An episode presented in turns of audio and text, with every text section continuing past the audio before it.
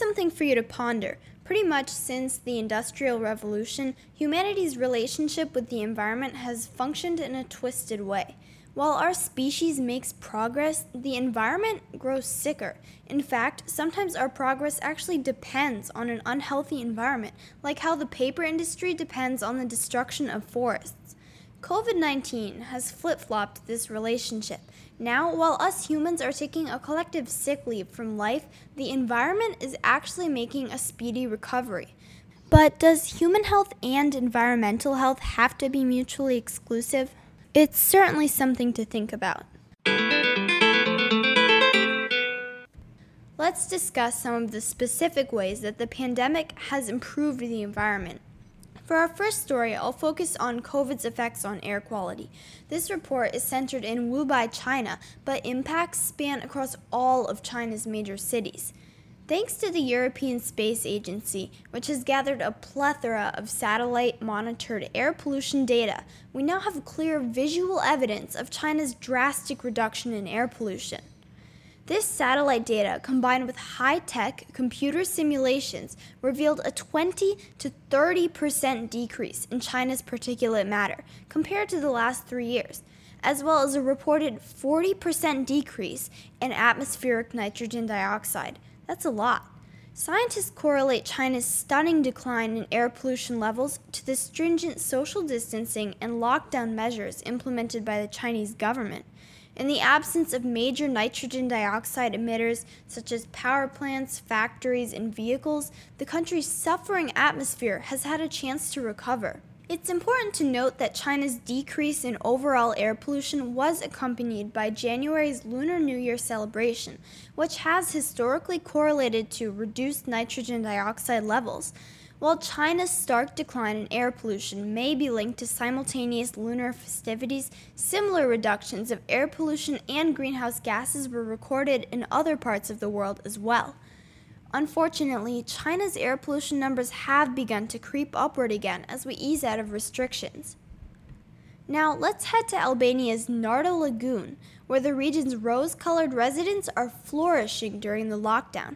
And no, I am not talking about some rebellious and sunburned beachgoers.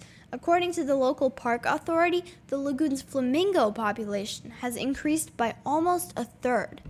Until the pandemic, Albania's blooming ecological footprint, rapid industrialization, and a soaring tourism industry have all compromised the region's struggling ecosystem.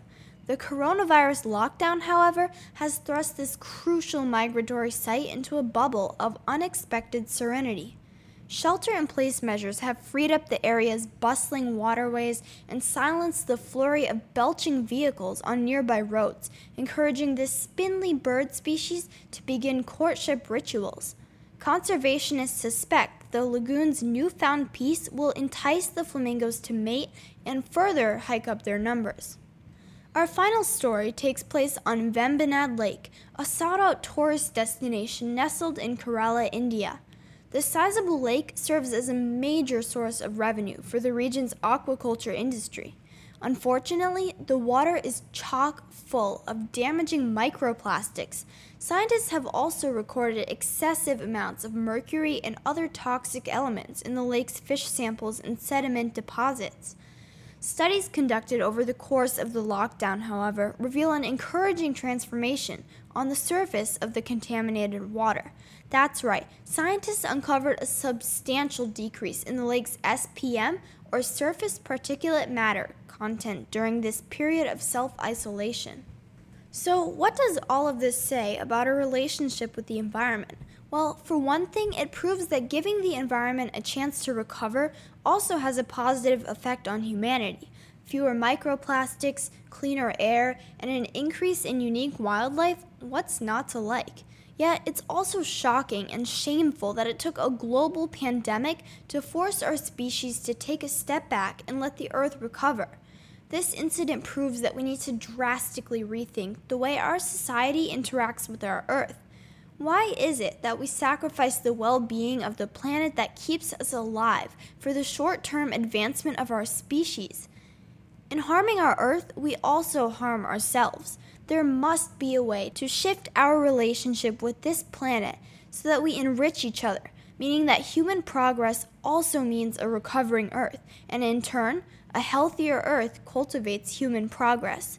This may not be as hard as it seems. In fact, by simply preserving and enjoying our national parks and natural treasures, we're already doing it. In return for conserving shared natural recreation areas like parks, trails, and seashores, we are guaranteed that the generations ahead of us will also get to enjoy these wild gems. This promise of future enjoyment and a legacy of appreciation for nature empowers us to continue protecting our parks. A love for the earth is more contagious than any virus, and a passion for our planet just might be able to cure both humanity and the environment in one go. Thanks for listening to Park Wake Up Call and stay safe.